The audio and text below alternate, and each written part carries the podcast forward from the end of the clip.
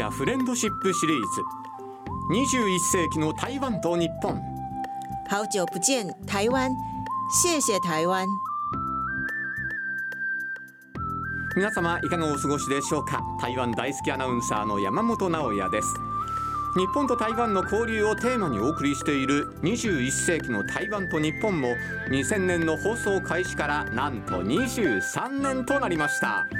えー今回も日本と台湾の交流についていろいろな角度からお届けしていきたいと思っていますそしてこの番組のお相手は本当に頼れるこの方ですこんにちは、人とたいです。大家好，我是一清妙。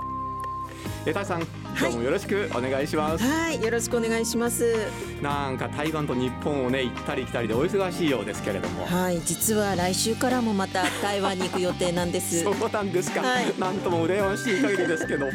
でさらにですねまたなんか5本を出版されるそうですね。そうです。あの台湾の最南端のえピントン平東県というところについて書いた一冊なんですけれども、ええ。多分日本ではまだ平東をもうまるっと紹介している本がないので、はい。ぜひ皆さんに読んでいただいて、えそこに足を伸ばしていただきたいなと思います。はい、本邦初ということですのでね、はい。手に手に取っていただきたいと思います。えー台湾はですね新型コロナウイルス感染拡大の影響を受けましてね、えー厳しい渡航制限が行われてきていたんですが、やっと観光目的での台湾渡航も可能ということになりました、えーそして私もですね4年ぶりに、えーついに台湾に行くことになりました。4年ぶりというとかなり ね新しい発見がたくさんあるんじゃないでしょうか。はい、台湾随分変わっていると思うんですけれどもね、はい。なんかねそういうのを見るのもまた楽しみにしております。うん。さあそして、えー番組のお聞きの皆様には今回もですねお楽しみプレゼントをたくさんご用意しています、えー最後までどうぞお聞き逃しなく。タイさん今回も60分間よろしくお願いいたします。よろしくお願いします。この番組は台北中日経済文化代表所公益財団法人日本台湾交流協会台湾観光局の講演 MGH 三井ガーデンホテル台北中高の協力でお送りいたします東京農業大学第二高等学校の演奏を楽しんでください。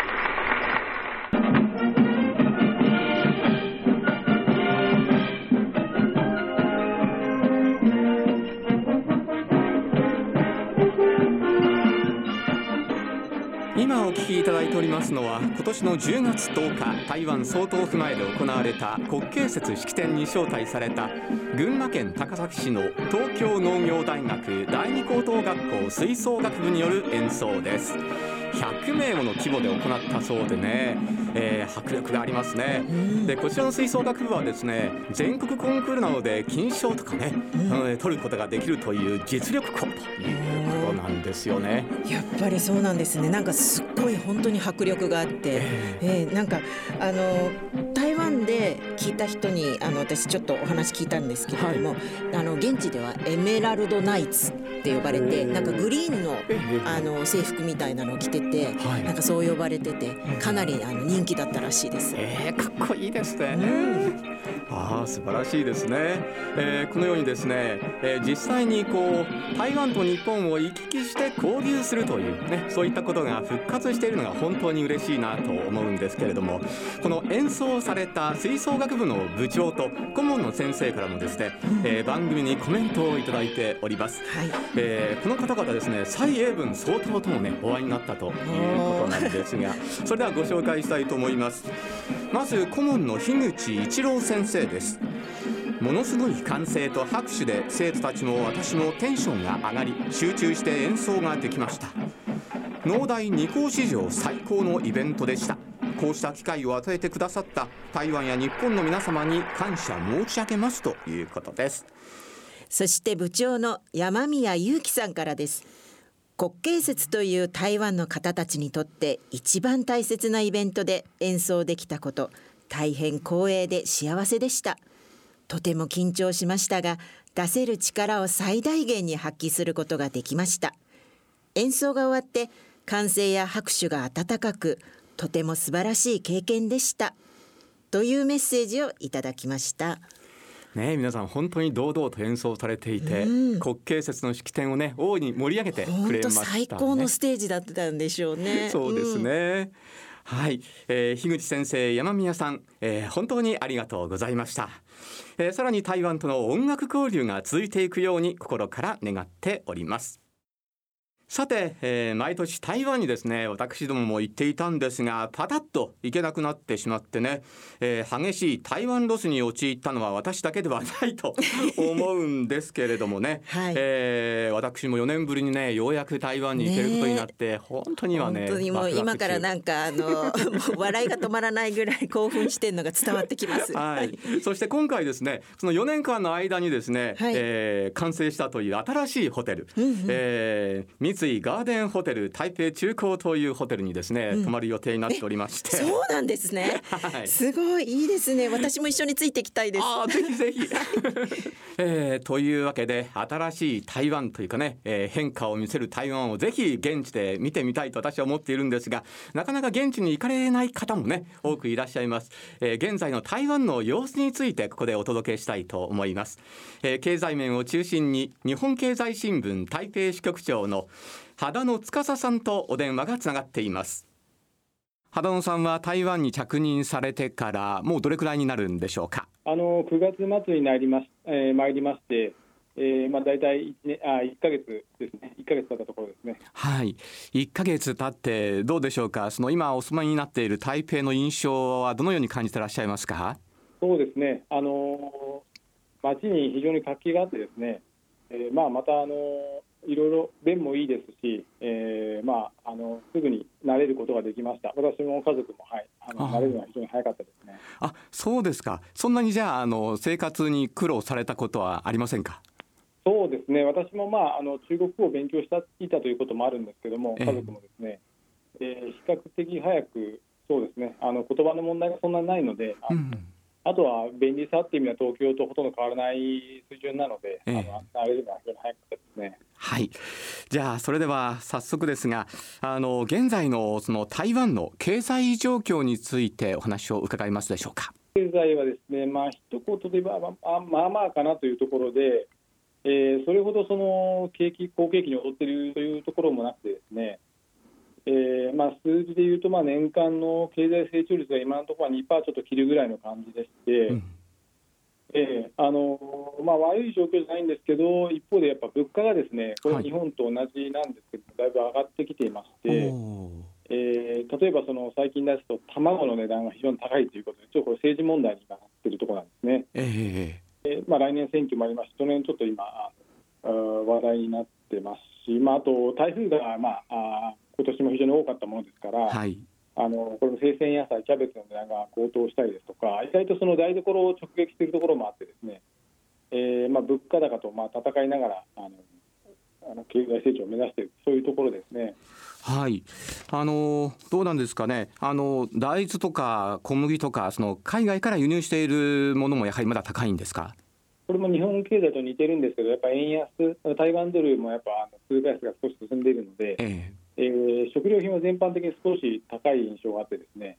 特に今私なんか日本から来た人間からすると日本からさ円安の方がさらに進んでいるもんですから意外と物価が高く感じますね。ああ、そうなんですね。えーそうしますと、その国内のその経済状況というのは、ちょっとあの良くないという感じですかね。足元はそうですね、ええあのはい、特に今マクロ的に言うと半導体がですね、はいえーちょっと今ダブついて輸出がちょっと鈍ってたので、えーそういうのもあってあの足元は、まあ、それほどいいとは言えないんですけども、うんまあ、ここからいろいろ、まあ、予測経済の予測とか見ていくと、まあ、少しは良くなっていくのかなっていう方向感ですかね。はい、今あのお話に上がった半導体なんですが、その現状というのはどういうふうになってるんですか？足元でちょっと半導体がみたいな輸出が少し落ちて、それでちょっと今、足元の経済引っ張ってるんですけども、おまあ、これからですね、えーまあ、ご承知の通り、あの熊本にあの TSMC という、まあ、非常に大きな半導体の会社が工場を、まあ、作る予定でして、はい。えー12月には建屋ができて、来年には稼働を始めると。で宮城県にもあの、まあ、TSMC じゃないんですけど、まあ、それに非常に似た大きなあ半導体の会社が出資したりですとか、ええまあ、またこれから活発になっていきそうな状況ですね。うんじゃあ半導体がまあ上向いてくればやはり、えー、当然ながら台湾経済も上昇を見込めるということでしょうかね。おっしゃる通りですね、やはりまあ最大の経済の武器が台湾は半導体ですね、付加価値が非常に高くて、まあ、金額的にも高いですので、これの輸出によって大きく左右されているというのはありますね。あの今後に向けてなんですけれども、その台湾政府としては、その今後、どういうふうなその経済的なあの政策などを考えてるんでしょうかね。えーまあ、半導体もですね、えーまあ、非常にあの底堅いというか、まあ、堅調なんですけども、やはり、えー、もっとその環境整備をしていかないと、例えば非常に電力を食うという課題ですとか、はい、水の話もありますし、そういうのを、まあ、台湾として、えー、考えていく必要があるという、まあ、環境整備していく必要があると。いうところですね、まあ、あとはまあそのやはり台湾の半導体欲しいという国はですね、まあ、日本もそうですけれども、はい、アメリカですとか、いろんな国がそういうオファーもあるので、そういうのに応えていきながら、まあ、あの伸ばしていくという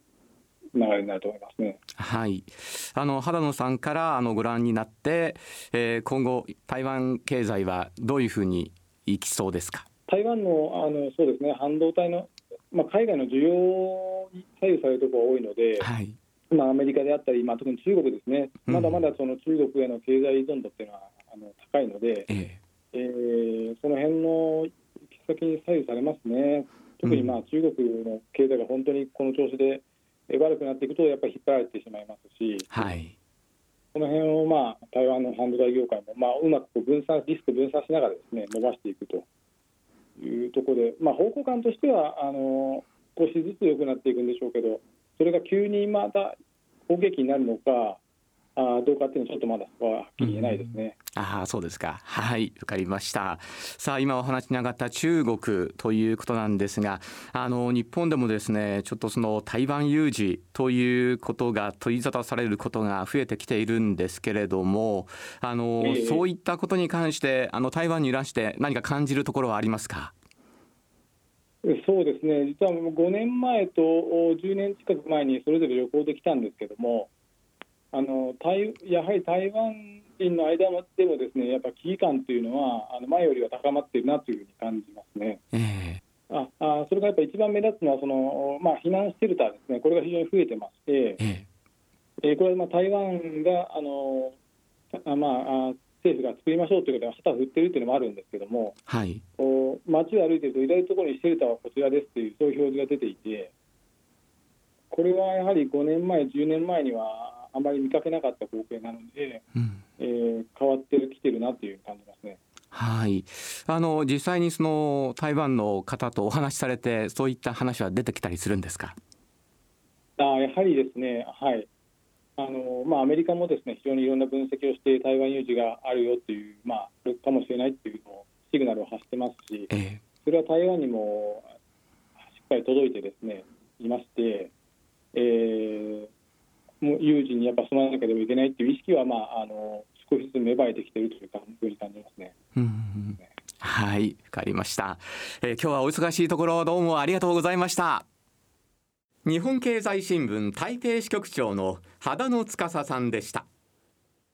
ありがとうございます。台湾エキスポは日本各国世界各国と台湾企業のアイディア交流や協力関係を構築するためのプラットフォームであり日本では初開催となります。谢謝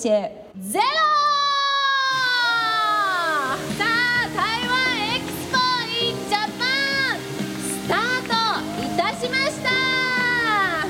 それではスマートリビングですが様々これは11月9日に東京新宿で初めて開催された台湾エキスポの開会式初日の様子です。台湾貿易センター通称タイトラ所長の唐志生さんにますます日本でも身近になってきた台湾製品やそのトレンドなどがわかる台湾エクセレンスなどについてお聞きしました。あの10年前と比べてやっぱりその日本の方々からのあの台湾に対するイメージはあのかなり変わりました、えー、例えばですね私住んでいるところの近くにあのコンビニがありましてあのコンビニの中でもあの台湾の生活用品とか台湾の食品もあのまあ普通に売られてます、えー、それは10年前とは想像できない風景ですね。やっぱりその台湾に対するイメージはあのかなりあの良くなってきました。ついあの先月ですねあのあの日本橋の、えー、誠品生活で開催したその2ヶ月限定のポップアップストアもあの大盛況であの本当に日本の皆様にありがとうございました。その中でですねあの台湾エクセレンスはやっぱり今回のテーマですねあのスマートホームあのよりあのスマートなあの家庭生活とかあのスマートライフ提供いたします。ちょっと紹介したいのはあのバーチャル視聴室試着室ですねという製品が今回展示しましてあのこの台湾の大手の繊維メーカーのえー、マクロートさんが提供します。そのバーチャル試着室は毎日の洋服をあのデジタルツインであの一緒にあのやりながら今日例えば天気がどどうどうなるかあの今日の天気の情報で、まあ、あの今日のあの例えば仕事とかあもしもしくはデートとかそういったシチュエーションを選んであの、まあ、デデジタルツインで、えー、試着こともできますだからあのいちいち自分であの試着するよりはあのバーチャルであのどういうイメージがちょっと見せてくれるのであのぜひ日本 の皆さんもそのバーチャル試着試着室体験していただけたいただけたらいいなと思います。はいやっぱりその台湾のそのダイバーシティを重視している文化を、えー、その台湾の商品台湾の食品も、えー、反映されてますからぜひ日本の皆さんあのもうすでにあの11月の頭の台湾エクスポに、えー、で、えー、体験しました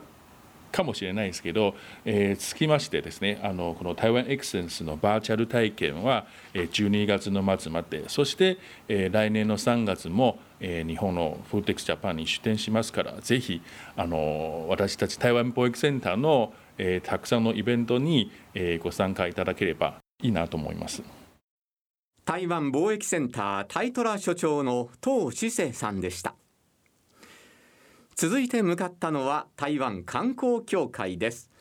東京虎ノ門にあります台湾観光協会東京事務所へ久々に私行ってまいりましたそこで台湾観光協会東京事務所所長のテイ・イーピンさんに台北のおすすめスポットなど最新情報を伺いましたえー、テ所長から、えー、まず台北でこの辺りに行ってみたらはどうかなというようなおすすめのスポットがありましたら教えていただけますか？えっ、ー、と私のハイキング見たのところはちょっといくつ推薦しますね。観光イメージからは川口春奈のあの撮影のところで台北の軍艦園のところであれはちょっとあの台北市内で歩い日本人にとってあのももちろん地元の人でもあの行きやすいで、えーと、地下鉄に乗ってそれであの歩いてそれであの到着口までそれで登ります。もう一個はちょっとなんかあれですよね。象山。あの象の山のところでもちょっと同じぐらいとちょっと行きやすいのところであの山登りあのハイキングでも大体23時間ぐらいかかるんでそしてこの2か所は全部の台北の101の見られるのところで、まあ、あの天気が寄ったらそれで中目視野もすごくいいと思います。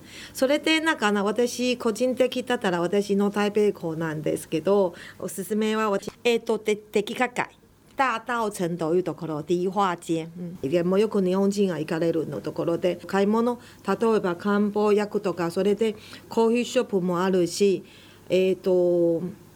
なんかゆっくりのんびりで、まあ、日本語を話せるのあのオーナーさん店のオーナーさんもすごくあるいるんですよねそのところはちょっとなんかなあの買い物もできるしそして、えーと、お寺もあるしあの外科の人も日本人もよく知ってるんで、お寺とか台湾の文化とかそれで買い物もあのものあるんでそれであの手作りの体験例えばいろいろあのハーフティーとかなんとかも体験のコースもあるしだから一石何鳥のできるのところと私個人的にはすごくあのおすすめです。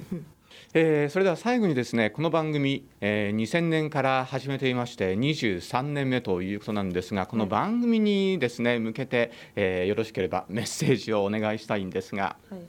えーと、今年は台湾観光庁のあの日本マーティング日本市長に向けてのあのスローガンは BBBB 台湾。4つの B はちょっと美食台湾のあのグルメはあの皆さんなんか知ってるで美味しいですよね。もう一個あのもう一個 B はちょっと美形台湾の景色は美しいでもう一個は美人台湾の人はちょっとなんかな優しいでもう一個は密室あの品質の質で台湾に行くならばちょっとなんかな日本と違うのちょっとあの親切とかなんとかちょっと感じられるでだからあの今年のあのスローガンは BPP の4つの B とあの PR したいで、まあ、ぜひあの日本のお客様に、えーと、近いうちに早めに台湾に行ったらこの4つの美を体験感じられると期待しております。皆さんぜひ台湾に遊びに来てください。台湾観光協会東京事務所所長のテイ・イーピンさんでした。えー、そして現在ですね、えー、台湾観光局では日本人をはじめとする、えー、台湾を訪問する個人旅行者を対象に5000台湾ドル日本円でおよそ2万円を抽選でプレゼントしちゃおうというキャンペーンを実施中です。名付けて台湾で遊んで金運も開運も狙っちゃおう。台湾ザ・ラッキーランドです。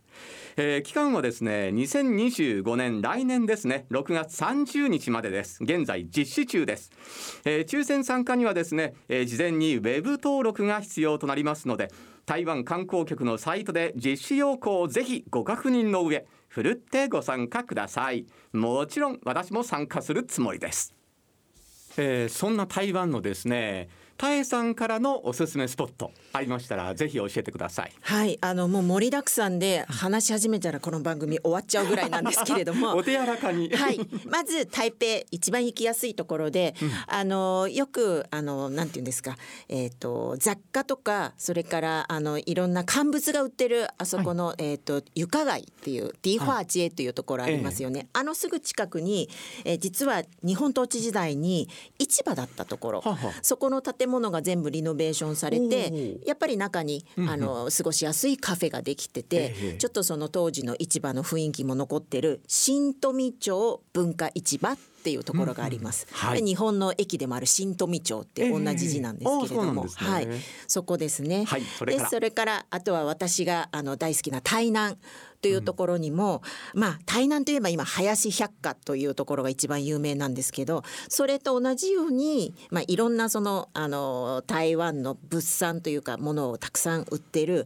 もともと日本統治時代のこれは恵比寿座という映画館だったんですね。えー、そこをリノベーションした恵比寿館というのがやっぱりできてて、すごく今人気です、うん、いやいや興味深いところいろいろありがとうございました、はいそしてですねもう一人、えー、この番組ではおなじみ、えー、保人大学の留学生よっちゃんにもですね、えー、台湾の、えー、おすすめスポットを聞いてみたいと思います。今日はよっちゃんに、えー、最新の台北のですね人気スポットを紹介してもらおうと思うんですが準備はいいですか？じゃあ早速お願いします。はい、えっとですね、今回紹介させていただくのは観光地としても有名な東門の近にあるコーヒー屋さんです。はい、えっと、台湾で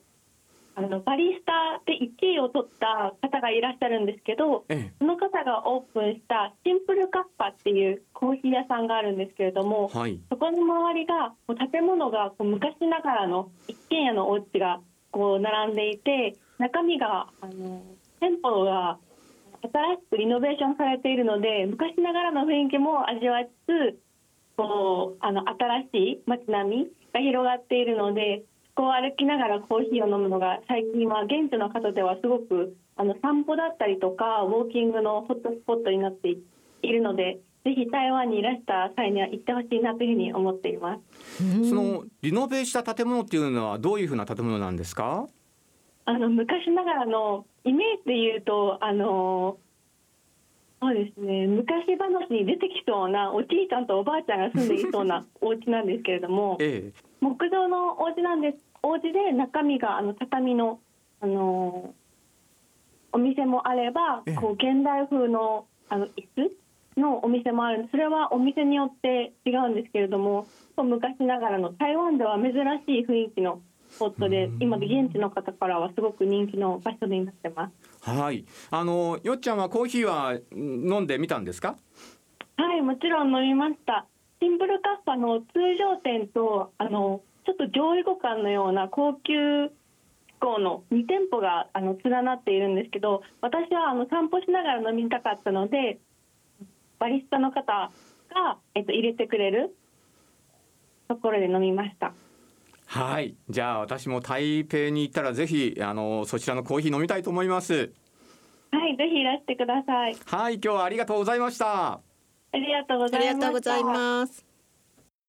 台湾でインフルエンサーとしても活躍中の留学生よっちゃんとお電話でお話をしました。よっちゃん台湾でも再会を楽しみにしています。台湾日本仲良しえさて近年注目を浴びているといえば台湾の文化芸術特に美術アートではないかと思います。そこで今回はアートの日体交流について美術学生や芸術家交流の過去と現在未来について3世代にわたるアーティストを取り上げてみたいと思います。まず1人目は日体美術交流の礎を築いた創世の彫刻家高土水です。あの大さんはこの高土水となんかご縁があるそうですね。はい、あの今回番組で高土水についてやると聞いてっていう感じで、はいはいはい、実は私のご先祖様曽祖父の、はい、まあ、お兄さんなんですけれどもの彫刻をえー、90センチぐらいのですね、えー、全身像を、はい、この高度水さんが木彫なんですけれども、えー、彫ったものが、えー、台北の市の美術館に飾られてるんです。あら だからすごくこの名前は、ええ、あのよく聞いてましたし、え、あ今今更というか今そんなに話題になってまた注目されてるのっていうぐらい あの普通に知ってたからちょっと驚いてますね。あのこの高土水の作品がまた注目されるっていうのはなんか新しい発見があったそうですね。そうなんです。なんか50年以上見つからなかった、えー、代表作である甘露水という、はい、まああのヴィーナス像ですね、うん、それが見つかったっていうことでものすごい話題になって、あの展示会とかが開かれたっていうことです。はい、うん。さあそれではですね日本における高土水研究の第一人者山口大学教育学部教授で彫刻家の上原和明さんのお話をお届けしましょう。あのまず最初に上原先生と台湾との関わりについて、えー、お話しいただけますでしょうか1996年ですね。あの台湾の最初の大統領直接選挙あの李登輝が当選した年ですね、えー、その年に初めて、えー、台湾に移住しまして、えでちょうど10年、えー、台湾にいました。彫刻家でありましてで彫刻の仕事をまあ、主な目的として台湾に行きました。台湾、まあ、いろんないろんな場所に私の彫刻作品が設置されていますあの高土水というのはどういうふうな評価をされていたんでしょうか、えー、そうですね、まああのまあ、高土水、えー、いわゆる日本統治下の時代に台湾から、えーまあ、留学生としてあの東京美術学校、まあ、現在の東京芸術大学がそこに初めて台湾台湾人として初めて留学したのが高度水なんです。はい、でこの高度水、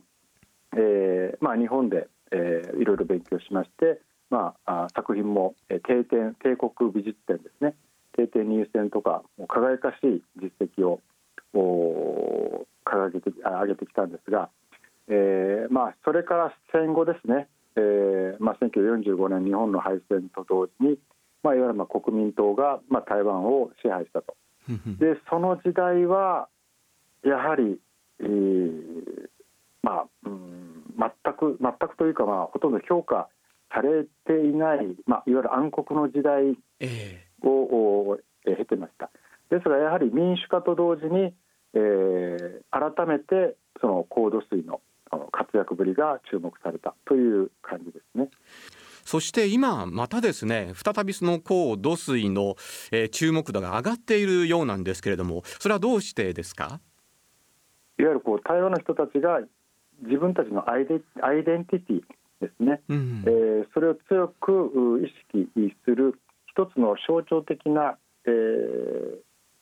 まあ、人物として、ええ。ー、注目されている面もあると思います。はい。改めてその高土水の作品の魅力というのを、えー、上原先生はどのように感じてらっしゃいますか、えーまあ、抜群の造形力とあとあの最終的に、えー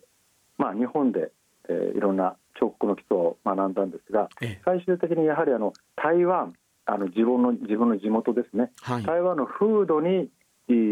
やはりこう着目してその水牛と少年とかあそういうこう台湾の、えーまあ、風土を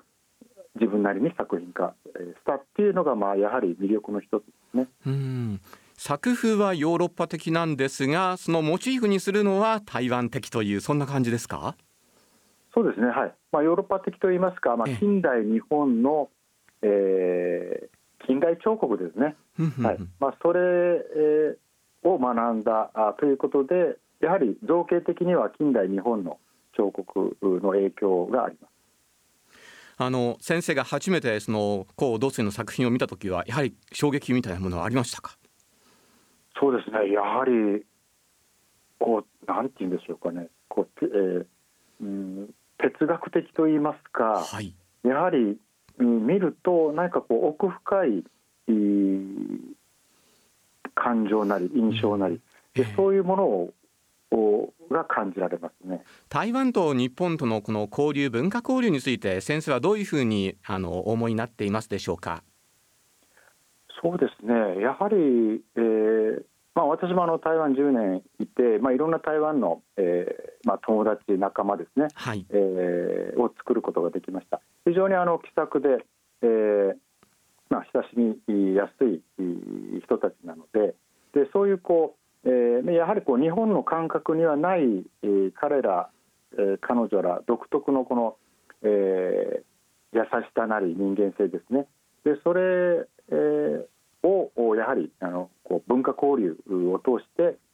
えー、つながることでやはり日本にもプラスになると思います、まあ、それはお互いお互いですね、えー、台湾にもプラスになりますし、えー、日本にも当然プラスになると思います。でまあ、日本のアーティストももう、えーまあ、台湾で発表したりしてますしで台湾のアーティストさんも、まあ、日本でいろんな芸術祭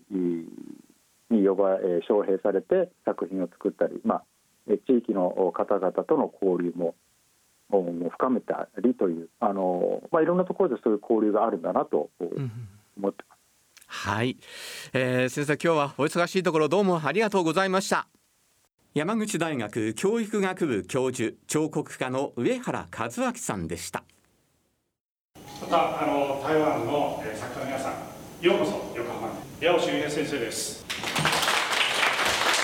えー私は改めて思うんですが作家としてそして教師として両国の交流の架け橋となりその成長を見守ってこられたリャオ先生の感謝。この感謝を込めてですね今回この横浜で2つの展覧会を企画いたしました。今年米寿の記念をですねこの会場にいらっしゃる皆さん全員で祝福をしたいなというふうに思っております。ものを作る人間というのは創作においてははっきり言って続いて第2世代の代表ですが番組でも本当にお世話になっています。世界的版画家で台湾現代版画の父梁修平さんです。ちょうど台湾と日本の教え子がねあの交流でやあの一緒にやろうということで 両方とも教え子がいっぱいいてそれあの88歳になってね生徒と一緒に展覧会やるのはなかなか機会ない。それと本当に幸せ。またさあの意義あるよもうやりがいまた、まあ、できればこの若手の交流展続けてもらいたい。もし3年後とあるやにね。で一番楽しいっていうのはさあの台湾と日本のあのこう版画が作ってるあの技法とか表現方法も違うんですよ。だから大体見ればちょっと分かると思う、えー、大体。特に若手ね。あのなかなかあの外国出る機会ないしそれと作品だけ交流しても本年ね台湾の若手が来て日本それで話し合っていわゆるどう考えて作品をどう表現したいとか。それはすごく助かるんじゃないかと僕は思います。日本の作家どう考えてどう表現したいと。台湾側も自分が台湾にいてあの外国出て世界をどう見てるかそれオープンアイズで、ね、こう開いてこう交流する。それが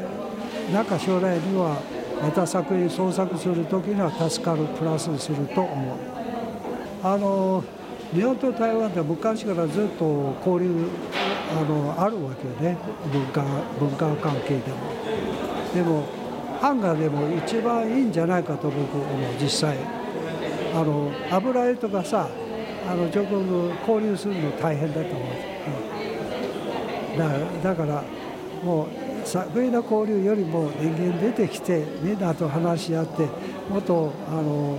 なんていうの広く見られるんじゃないかな。オープンアイして。そうすれば次の創作にはプラスになると僕は確信するんです。もっと続けてもう本当に幸せですよ。日本の学生と台湾の学生交流するともっとこっちも頑張らなきゃいけないと思う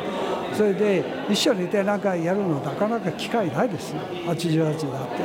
だからまた本当は2年後と3年後と続けてほしいなと思うけど。どうありがとう。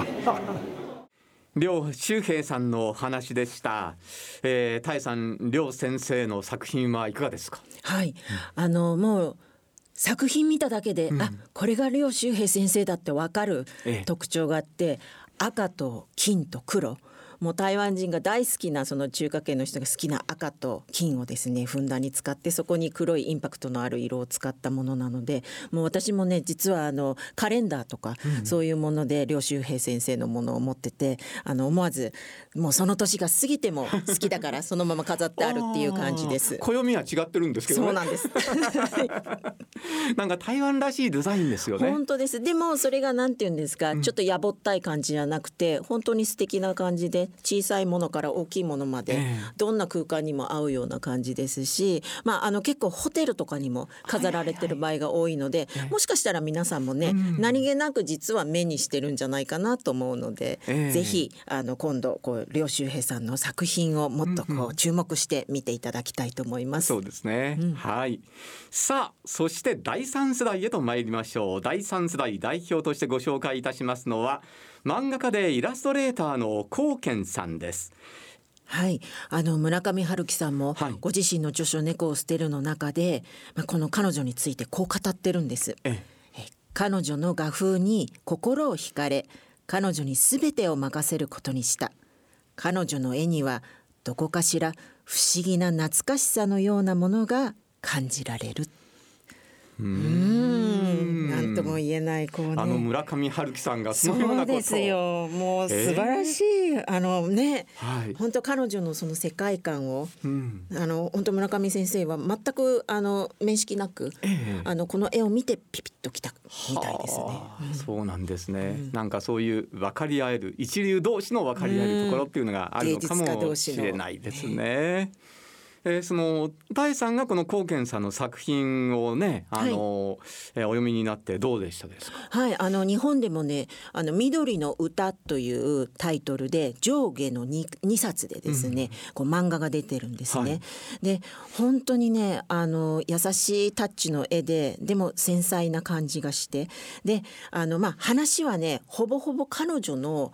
ご自身の経験を書いた19歳から223歳ぐらいまでの本当にあの片思いをするような大学生になってて音楽に触れて片思いをしている彼女がどのようにあの、まあ、日本の文化に影響を受けたりとかっていうことを書いていて、でなんかあのちょっと私すごく感じたのが、はい、彼女も後書きで書いてたんですけど、割と今の4 5 0代の台湾人って、日本のカルチャーをずっと見て日本のアニメに影響を受けて大きくなった。だから自分たちのその台湾人のカルチャーがないと思ってるんですね、うん、でも彼女はやっぱり日本のカルチャーに憧れつつ今はその台湾人として自分のそのカルチャーを作り出してるっていうところに台湾人は自信を持ってほしいっていうようなメッセージをあの送ってたからまさにその通りになって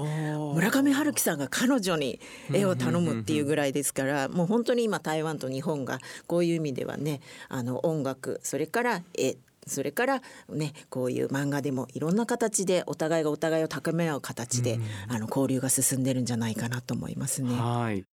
台湾風よ一緒に楽しい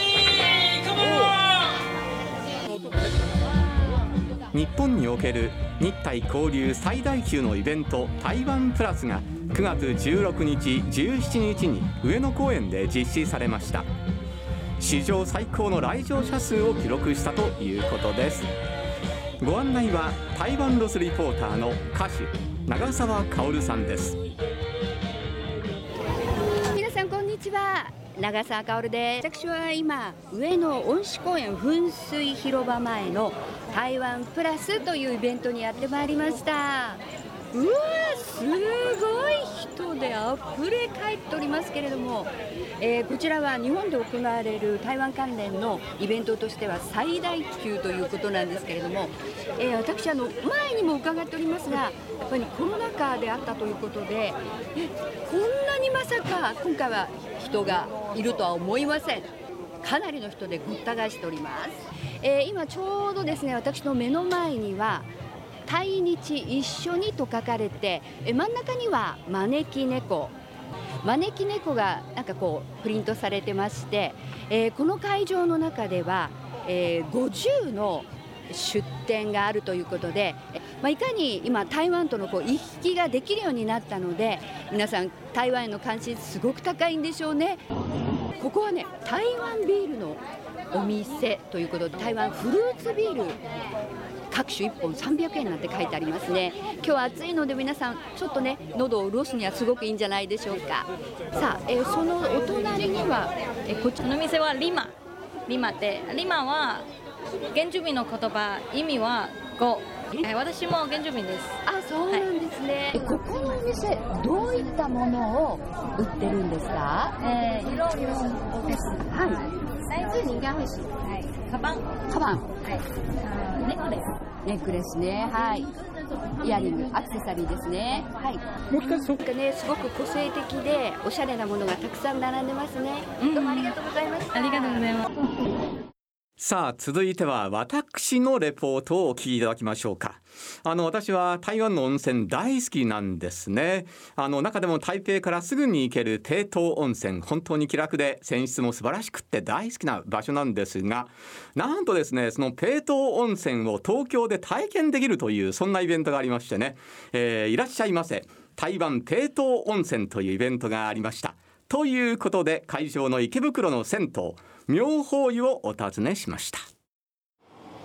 えー、東京椎名町の、えー、駅からですね歩いて2分ぐらい大変駅から近いところにあります創業80年という老舗の、えー、銭湯に伺っているんですけれどもこちらですね、えー、ペート温泉とコラボレーションをしているということで中に入ってみますとねもう入り口入ったところ下駄箱からですねもうペート温泉の雰囲気があすごく感じられます。そして中の方に入っていきますとねいやもうこれはね平等温泉一色という感じです。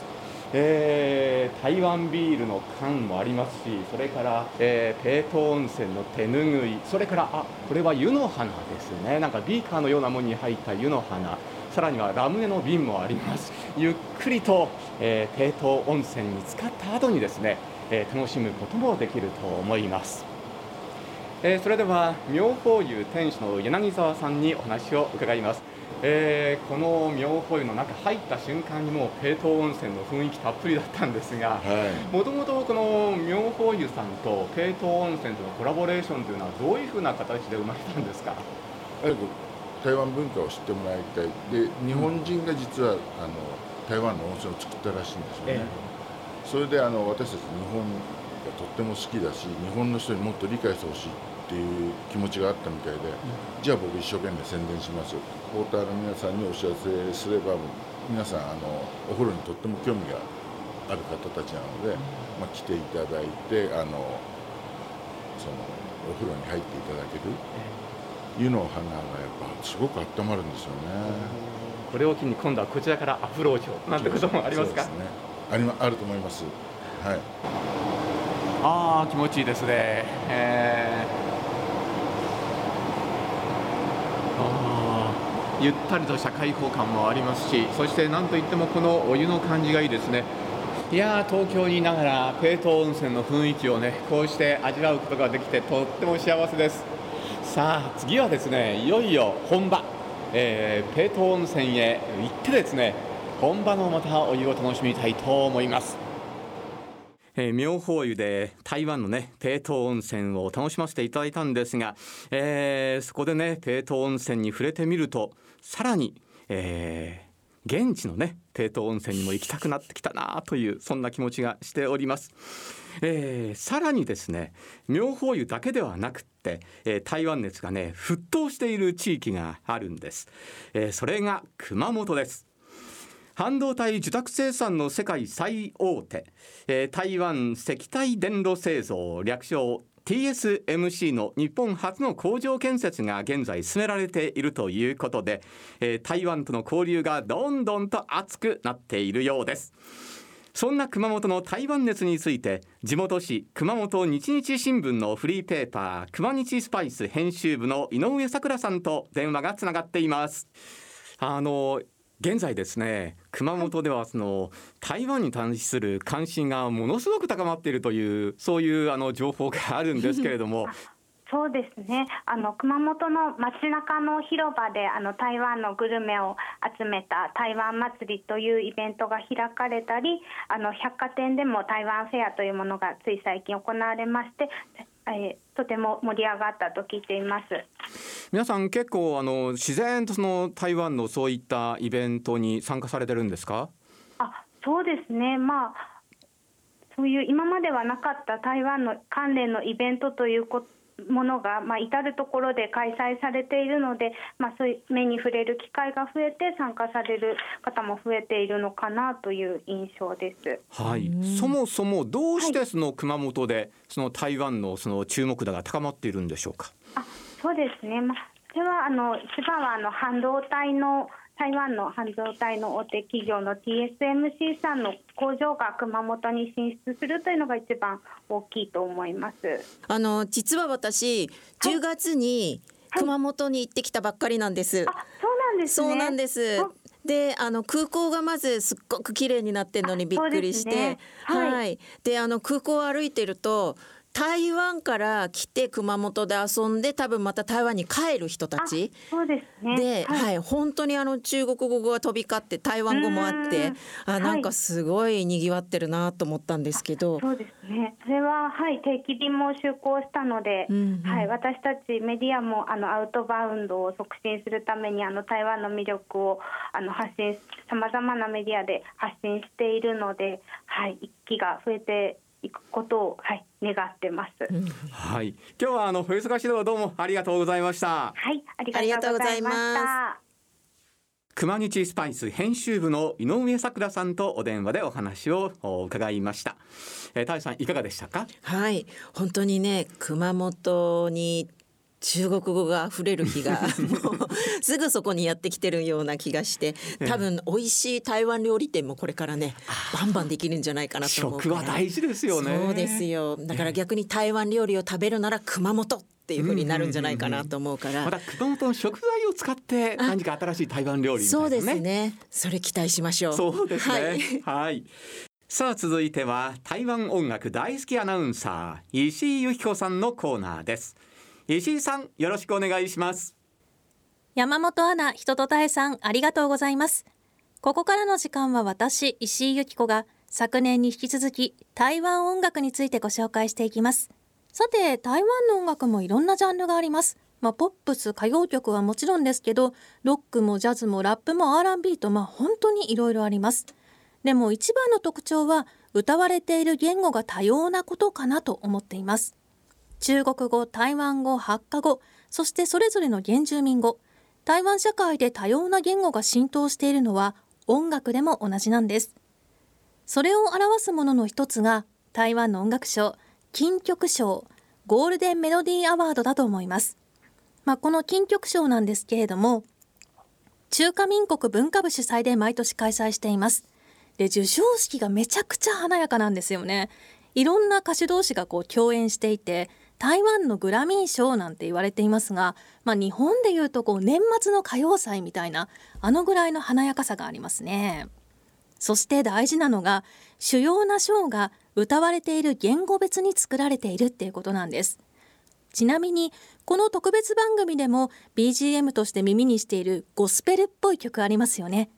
この曲は台湾族のシンガーソングライターアーバオアーバオっていうのは漢字で書くとこう阿佐ヶ谷の「あ」に爆発の「爆」で「アーバオ」と読むんですけれどもこうパイワン語で歌っている曲なんですよ。で曲のタイトルは「サンキュー」というものなんですがこれ2020年の第31回金曲賞でこの曲収録されたアルバムが最優秀原住民語アルバム賞とこの年の最優秀作品を決める年度アルバム賞を受賞していますお送りしている曲は東京中央線 We Are on TCL 台湾で活躍する日本人トリオインストルメンタルバンドで彼らもノミネートや受賞歴もあります。金曲賞って実はアジア全体の音楽アワードの側面もあるんです。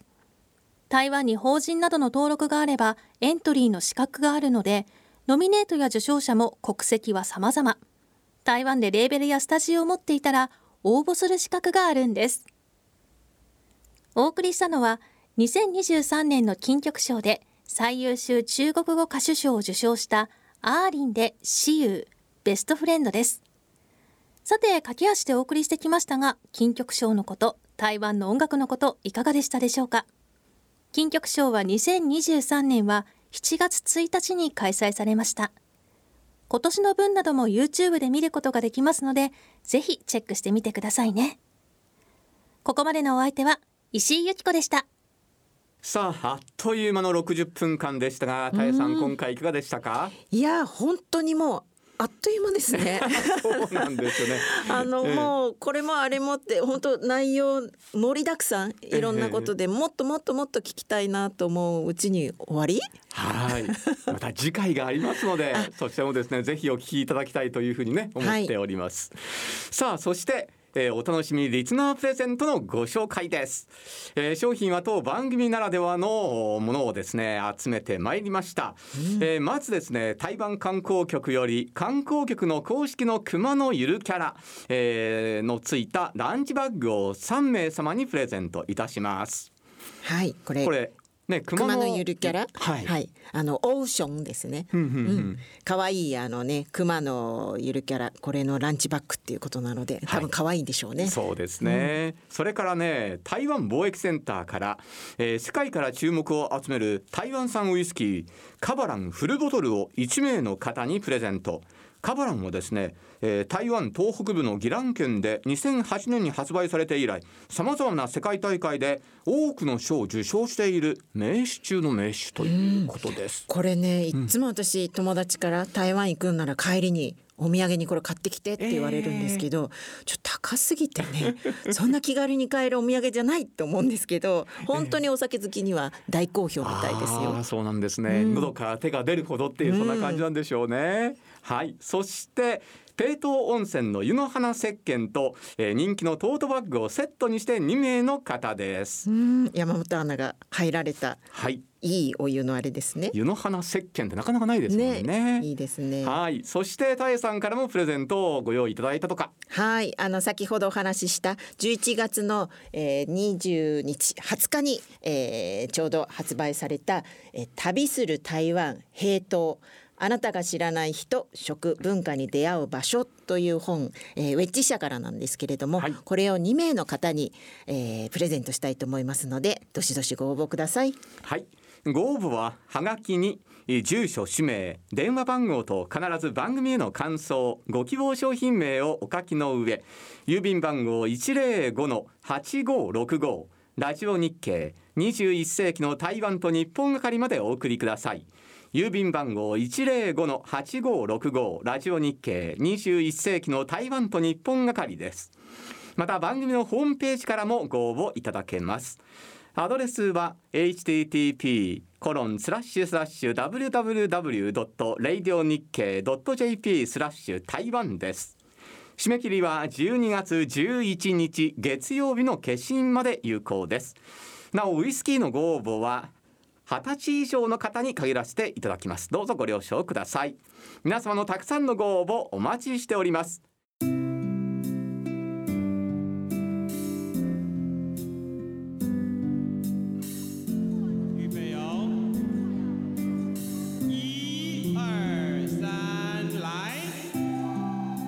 えー、どうぞ次回の放送もお聞きください、えー、次回はですね、えー、台湾の現地レポートを中心にお届けする予定です。放送は12月22日金曜日です。それではまた皆様とお会いするまでどうぞお元気でお過ごしください。お相手は山本直也と。人とたえでした。それでは再见。この番組は台北中日経済文化代表所公益財団法人日本台湾交流協会台湾観光局の公演 MGH 三井ガーデンホテル台北中高の協力でお送りいたしました。